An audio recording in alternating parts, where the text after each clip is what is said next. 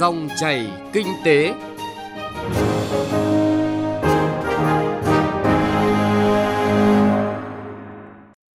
Xin chào quý vị và các bạn.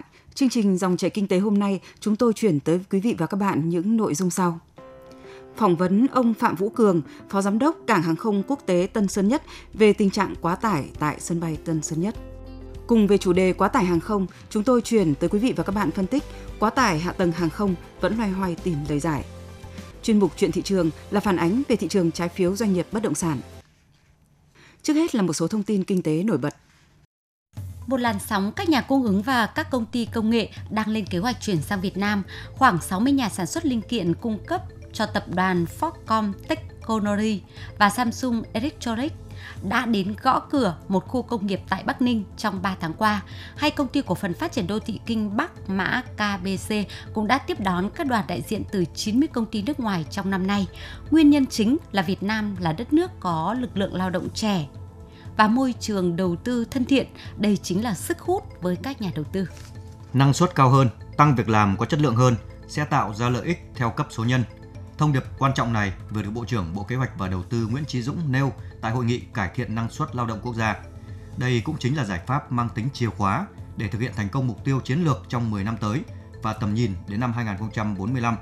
Việc sớm thành lập Ủy ban năng suất quốc gia là rất cần thiết, trong đó hình thành bộ máy, cơ quan chuyên sâu về năng suất lao động, thực hiện nhiệm vụ điều phối, phối hợp các động lực tăng năng suất của quốc gia. Giá trị mua bán sắp nhập năm nay có thể đạt con số 7,6 tỷ đô la Mỹ. Theo các chuyên gia, mua bán và sắp nhập Việt Nam Forum 2019 nhận định ngành hàng tiêu dùng, thực phẩm đồ uống, bán lẻ và bất động sản vẫn là động lực thúc đẩy thị trường mua bán sắp nhập mạnh mẽ nhất. Theo đó, tổng giá trị các thương vụ à, mua bán sắp nhập 7 tháng đầu năm nay đạt gần 5,5 tỷ đô và dự báo năm nay có thể đạt gần 7,6 tỷ đô. Ngành hàng tiêu dùng, thực phẩm đồ uống và bán lẻ dẫn đầu về sức hấp dẫn nhờ vào quy mô thị trường lớn, dân số trẻ. Những doanh nghiệp có tiếng như Habeco, Vinamilk vẫn còn chỗ trống cho nhà đầu tư nước ngoài và sẽ là mục tiêu hấp dẫn của các tập đoàn đến từ châu Âu hay là Mỹ. Nhập khẩu ô tô tăng hơn 500% trong nửa đầu năm nay. Đây là thông tin vừa được dẫn từ Cục trưởng Cục xuất nhập khẩu Bộ Công Thương. Theo đó, cả nước nhập khẩu hơn 75.000 ô tô các loại, trị giá gần 1,7 tỷ đô la Mỹ. Mức tăng mạnh chủ yếu vào dòng xe con, chiếm gần 73% tổng lượng xe nhập khẩu. Như vậy, số xe nhập về tăng đột biến nhưng giá xe nhập khẩu trung bình các loại lại giảm mạnh, khoảng 4.000 đô la Mỹ một chiếc Nguyên nhân xe nhập về tăng ồ ạt là do một số dòng xe ô tô con được giảm thuế tiêu thụ đặc biệt với dung tích nhỏ theo quy định của luật thuế tiêu thụ đặc biệt nhằm khuyến khích các phương tiện tiết kiệm nhiên liệu, thân thiện với môi trường. Do vậy, lượng nhập về từ khu vực này tăng mạnh.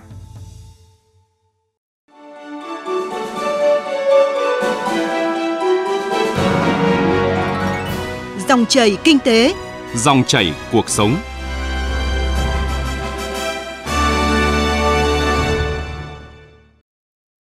Thưa quý vị và các bạn, quá tải hạ tầng hàng không không phải là câu chuyện mới. Nhưng việc một số chuyến bay quốc tế về Việt Nam hoặc từ Việt Nam đi các nước bị nghẽn từ mặt đất thì lại là vấn đề thời sự nóng bỏng. Khi ấy, câu hỏi đâu là giải pháp giải quyết quá tải lại một lần nữa được đặt ra. Đặc biệt là sau 7 năm dài nỗ lực từ phía lĩnh vực hàng không, Việt Nam đã được cấp chứng chỉ an toàn hàng không CAT 1, đủ điều kiện bay thẳng tới Mỹ, thì câu chuyện quá tải hàng không lại càng trở nên nóng khi mà lượng du khách tới Việt Nam đạt con số dự kiến sẽ khoảng hơn 16 triệu lượt người trong năm nay. Phóng viên Hà Nho trao đổi với ông Phạm Vũ Cường, Phó Giám đốc Cảng hàng không quốc tế Tân Sơn Nhất về thực trạng này. Thưa ông là tới nay một trong những cái giải pháp để à, khai thác hiệu quả hạ tầng hàng không thì đó là vấn đề quy hoạch trong quy hoạch chung của sân bay Tân Sơn Nhất được đặt ra như thế nào? Hiện nay là Tân Nhất thì gồm có hai cái đường ờ, nhà ga công suất thiết kế của hiện nay là 28 triệu khách một năm. Tuy nhiên thì thực tế khai thác à, năm 2018 thì ờ, đã là 38 triệu rưỡi khách một năm rồi và dự kiến là năm 2019 này lên đến là 40 triệu rưỡi khách. Ờ, do vậy thì cái việc mà mà mà bắt buộc phải xây dựng sớm ở nhà ga T3 là cái việc cực kỳ cấp thiết Ờ, mà cái việc này xây dựng ga T3 đã đề cập được mấy năm nay rồi tuy nhiên thì là, này là do vướng các cái thủ tục cho nên là chưa được xây dựng thì cái việc nếu không xây dựng được sớm nhà ga T3 thì cái việc hành khách đi qua Tân Nhất với cái cái nhu cầu hiện nay thì đúng là rất là ảnh hưởng đến chất lượng dịch vụ cũng như là ách tắc là cái điều không thể tránh khỏi. Do vậy là ừ, cái kiến nghị của ACV cũng như là của Tân Nhất tôi là phải sớm xây dựng nhà ga T3. À, thưa ông là với việc mà quá tải hơn 10 triệu hành khách như vậy thì hiện nay ạ giải cái bài toán trước mắt thì vấn đề giao thông kết nối của thành phố Hồ Chí Minh đặt ra như thế nào để có thể là xử lý trước mắt những cái quá tải mà như ông vừa nêu ạ? Hiện nay thì đối với uh, giao thông kết nối giữa airport và city là một cái vấn đề là cũng rất là là nóng bỏng hiện nay thì thành phố Hồ Chí Minh cũng đã thành lập cái tổ uh, phản ứng nhanh. Thì gồm có uh, thanh tra giao thông này, cảnh sát giao thông này, kiểm soát quân sự này và lực lượng an ninh hàng không chúng tôi cũng là cái lực một trong lực lượng để phối hợp. Mỗi một khi mà có cái sự cố thì thanh tra thì sở giao thông đã thông báo trên VOV và đưa về hình ảnh về trung tâm hầm thông báo cho nhân dân trong cái quá trình mà lưu thông tuy nhiên thì có thành lập cái tổ này thì cũng chỉ giải quyết được phần nào thôi. Nhưng mà có những lúc thì khi mà thời tiết mưa lớn hoặc là ấy thì cái việc mà ách tắc thì cũng không thể tránh khỏi. Đấy, giải tỏa bớt được phần nào. Hiện nay thành phố Hồ Chí Minh cũng đang gấp rút là là là xây dựng hoặc là giải tỏa các cái điểm để mà cố gắng là dự kiến là đến năm 2020 gì đấy thì là sẽ giảm kẹt xe tại khu vực kết nối giữa thành phố và sân bay các cái giải pháp cụ thể bằng cái cách là phân các cái lốt tránh vâng. cái giờ cao điểm của chặng à, điểm đến là Tân Sơn Nhất thì được à, thực hiện như thế nào rồi ạ? À, liên quan đến cái việc này thì ví dụ như là cái đường bay Sài Gòn Côn Đảo của chúng tôi là hiện nay là 10 đến 12 chuyến một ngày. Đấy. Tuy nhiên thì cái lượng khách mà từ Hà Nội đi Côn Đảo cũng rất là lớn mà trong khi đó là ngoài cái chuyện tuyến Sài Gòn Côn Đảo có tuyến Cần Cần Thơ Côn Đảo Đấy, thì nếu mà các airline mà sắp xếp cái việc mà khách Hà Nội đi Côn Đảo nối chuyến như thế thì nên là nên chăng là xếp là Hà Nội Cần Thơ Côn Đảo tăng lên còn bốn chuyến ngày thì nó sẽ giảm tải bớt được chúng tôi rất nhiều đấy cũng là một cái giải pháp để giảm cái, cái căng thẳng và giảm cái slot cho tân nhất.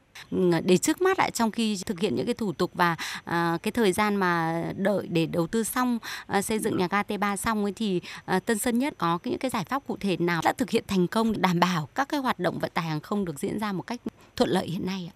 Đối với một cái sân bay có rất nhiều cơ quan à, quản lý nhà nước cũng như là làm việc từ công an cửa khẩu, hải quan Đấy, thì cái những cái việc uh, ở tại sân nhất này chúng tôi ở đều có cái sự trao đổi bàn bạc công việc uh, thường xuyên và định kỳ có những cái giao ban để giao ban khai thác để cùng nhau phối hợp điều chỉnh đặc biệt là những cái mùa Tết mà Việt kiều về nhiều thì chúng tôi vẫn uh, thành lập cái uh, lực lượng gọi là thanh niên sung kích yeah. Dạ. hoặc là ấy để mà hỗ trợ giúp đỡ cho hành khách trong quá trình mà uh, đi và đến tại uh, Tân Sơn Nhất. À, khi mà Việt Nam hiện nay thì đã được uh, cấp chứng chỉ an toàn hàng không vâng. cách một ạ, thì cái việc mà Tân Sơn Nhất đã có những cái chuẩn bị như thế nào để khi mà Việt Nam thực hiện những cái chuyến bay thẳng như vậy ạ?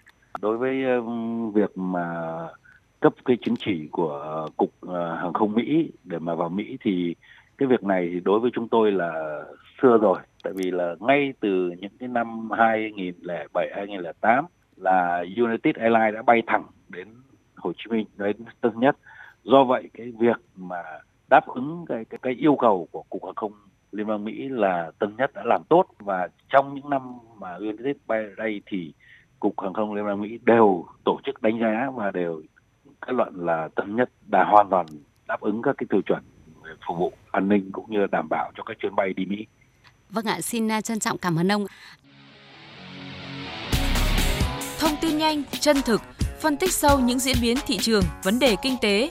Các chuyên mục hấp dẫn, cà phê doanh nhân, chuyện thị trường, kinh tế số. Dòng chảy kinh tế phát sóng lúc 9 giờ 5 phút đến 9 giờ 25 phút và phát lại vào 13 giờ 25 phút đến 13 giờ 45 phút các ngày từ thứ hai đến thứ sáu hàng tuần trên kênh thời sự VOV1 của Đài Tiếng nói Việt Nam. Dòng chảy kinh tế, dòng chảy cuộc sống. Dòng chảy kinh tế, Dòng chảy cuộc sống. Thưa quý vị và các bạn, xin được nhắc lại một con số đáng chú ý. Trong 6 tháng đầu năm nay, dù tốc độ tăng trưởng có dấu hiệu chậm lại so với cùng kỳ năm ngoái, nhưng thị trường hàng không vẫn tăng trưởng đạt con số gần 10% với sản lượng đạt 38,5 triệu lượt khách. Như vậy, với số lượng hành khách thông qua tại các cảng hàng không, sân bay của Việt Nam đạt sấp xỉ 57 triệu lượt hành khách, tăng 8,4% so với cùng kỳ năm ngoái. Thì những con số này nhìn ở góc độ thị trường khá ấn tượng nhưng cũng ẩn chứa sự quá tải đáng lo ngại lên hạ tầng hàng không. Chương trình dòng chảy kinh tế hôm nay, phóng viên Đài Tiếng nói Việt Nam chuyển tới quý vị và các bạn phân tích quá tải hạ tầng hàng không vẫn loay hoay tìm lời giải. Việc các hãng hàng không liên tục mở đường bay tăng chuyến là lựa chọn để cạnh tranh trên thị trường hàng không hiện nay. Việc ra đời các hãng hàng không tư nhân đã gia tăng đáng kể tần suất các chuyến bay và sự lựa chọn cho hành khách. Tuy vậy, chính sự tăng trưởng nóng này đã gia tăng áp lực lên hạ tầng hàng không vào thời gian cao điểm tại một số sân bay như Tân Sơn Nhất, Đà Nẵng hay Nội Bài. Thực tế, tình trạng máy bay bay vòng trên không hay chờ đợi cất cánh dưới mặt đất không còn là chuyện hiếm. Trong khi đó, hệ thống hạ tầng vốn đang có sự phân bổ không đều, nơi quá tải, nơi khai thác dưới công suất. Điều đáng nói là ở chỗ tình trạng quá tải hàng không đã được nhắc tới nhiều năm nay và tới giờ dịp cao điểm thì chuyện tắc cả trên trời, tắc cả dưới đất. Thì giải pháp vẫn chỉ là tình thế. Theo tiến sĩ Trần Đình Bá, Hội Khoa học Kỹ thuật Việt Nam thì trách nhiệm trước hết thuộc về Bộ Giao thông Vận tải. Tình trạng giải quyết quá tải hàng không hiện nay phải giải quyết bằng dùng lực lượng vật chất để đánh đổi lực lượng vật chất.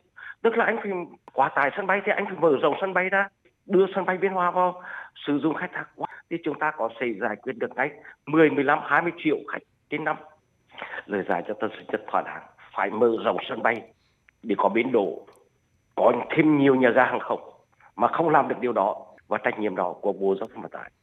Tại cuộc hội thảo hồi tháng 3 vừa rồi, Thứ trưởng Bộ Giao thông Vận tải Lê Đình Thọ cũng đã nhìn nhận về tình trạng quá tải hàng không tại Tân Sơn Nhất và giải pháp đầu tư xây dựng nhà ga T3 đã được đặt ra.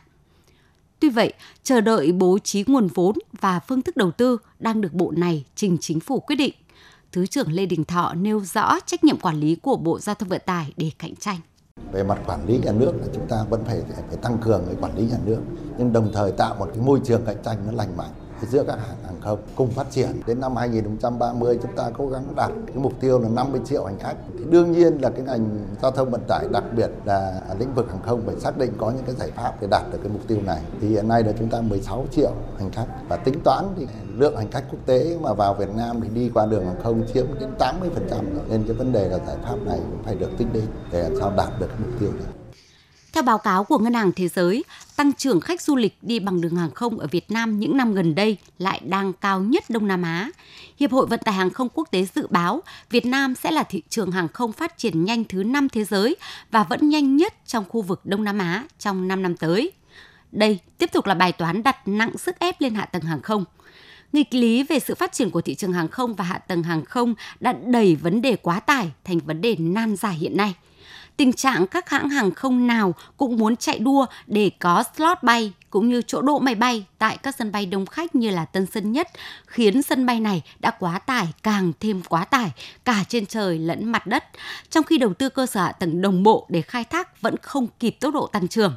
Nhận trách nhiệm ở góc độ doanh nghiệp nhà nước, ông Lại Xuân Thanh, Chủ tịch Hội đồng thành viên Tổng công ty Cảng hàng không Việt Nam cam kết Chúng tôi với tư cách là tổng ty nhà nước vừa là có trách nhiệm đầu tiên là bảo toàn và phát triển vốn, nhưng đồng thời cũng phải thực hiện cái nhiệm vụ chính trị, thực hiện cái quy hoạch của thủ thủ tướng chính phủ. Thì với tư cách nhà đầu tư thì chúng tôi vẫn mong muốn là được đầu tư, tiếp tục đầu tư vào cái hệ thống cảng hàng không. Và chúng tôi cũng đã trình bộ giao thông vận tải, đã trình ủy ban quản lý vốn nhà nước doanh nghiệp kế hoạch 2018 2025 và định hướng đến 2030 toàn bộ cái việc là tổng công ty cảng cân đối nguồn lực chuẩn bị kế hoạch để có thể thực hiện đúng quyết định 236 của Thủ tướng Chính phủ về quy hoạch cái hệ thống mạng cảng hàng sân bay.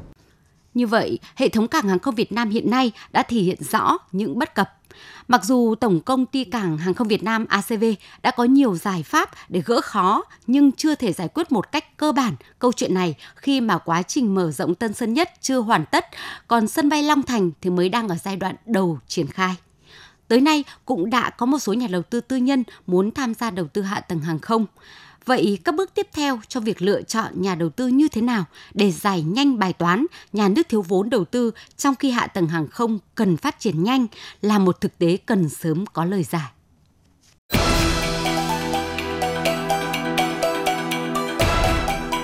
Chuyện thị trường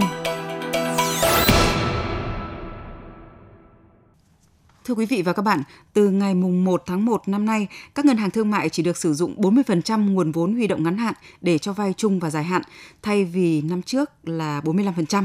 Tỷ lệ này tiếp tục giảm trong những năm tới. Trước tình trạng này, các doanh nghiệp bất động sản ở thành phố Hồ Chí Minh đang ồ ạt phát hành trái phiếu doanh nghiệp để huy động vốn với lãi suất cao. Trong đó có nhiều trường hợp mức lãi suất huy động lên đến gần 15% một năm, cao gấp đôi mức lãi suất ngân hàng.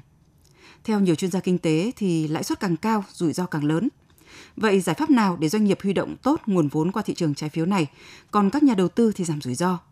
Trong chuyên mục chuyện thị trường hôm nay, phóng viên Lệ Hằng, thường trú Đài Tiếng nói Việt Nam tại thành phố Hồ Chí Minh phân tích nội dung thị trường trái phiếu doanh nghiệp bất động sản liệu có an toàn. Theo các công ty chứng khoán thì từ đầu năm đến nay, các doanh nghiệp đã phát hành trên 60.000 tỷ đồng trái phiếu. Trong đó, nhóm ngành bất động sản xây dựng hạ tầng đứng thứ hai về lượng trái phiếu phát hành với 16.230 tỷ đồng, chiếm 27%. Đây là nhóm ngành có lãi suất cao nhất trên 10%, trong đó có doanh nghiệp phát hành với lãi suất lên tới gần 15%. Đa số trái phiếu có thời hạn từ 1 năm đến 10 năm, phổ biến là kỳ hạn 2 năm. Cụ thể, như công ty cổ phần phát triển bất động sản Phát Đạt đã phát hành 850 tỷ đồng trái phiếu. Doanh nghiệp này đã qua 3 lần huy động với mức lãi suất cao nhất lên đến 14,5% một năm. Công ty cổ phần tập đoàn Đất Xanh cũng vừa phát hành 200 tỷ đồng trái phiếu với lãi suất 11% một năm. Công ty cổ phần đầu tư kinh doanh nhà Khang Điền phát hành 450 tỷ đồng trái phiếu, kỳ hạn 2 năm, lãi suất 12% một năm.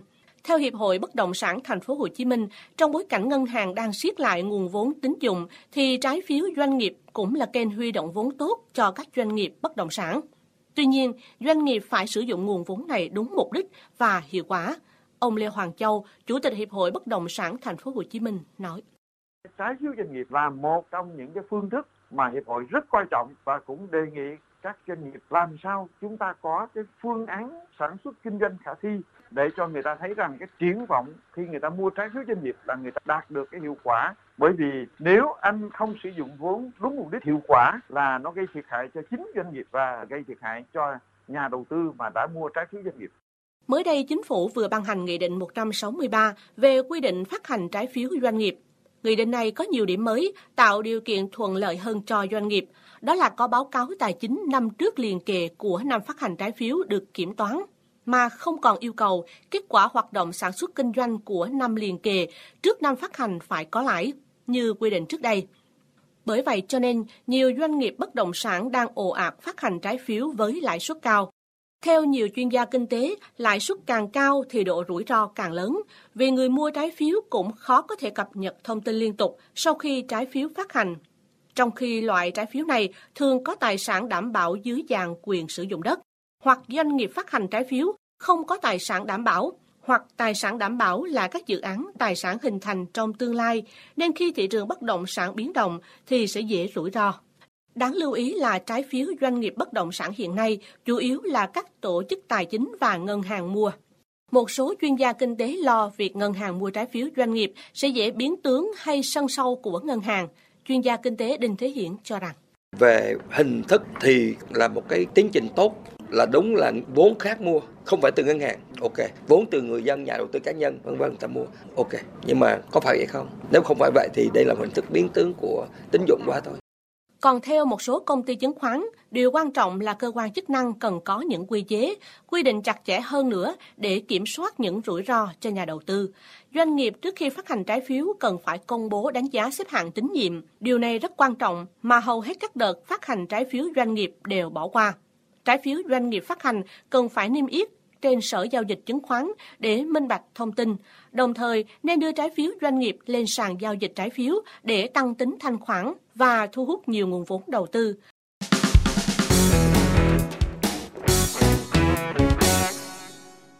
Thưa quý vị và các bạn, chuyên mục Chuyện thị trường vừa rồi cũng kết thúc chương trình Dòng chảy kinh tế hôm nay. Chương trình do biên tập viên Hà Nho và nhóm phóng viên kinh tế thực hiện. Cảm ơn quý vị và các bạn đã chú ý lắng nghe.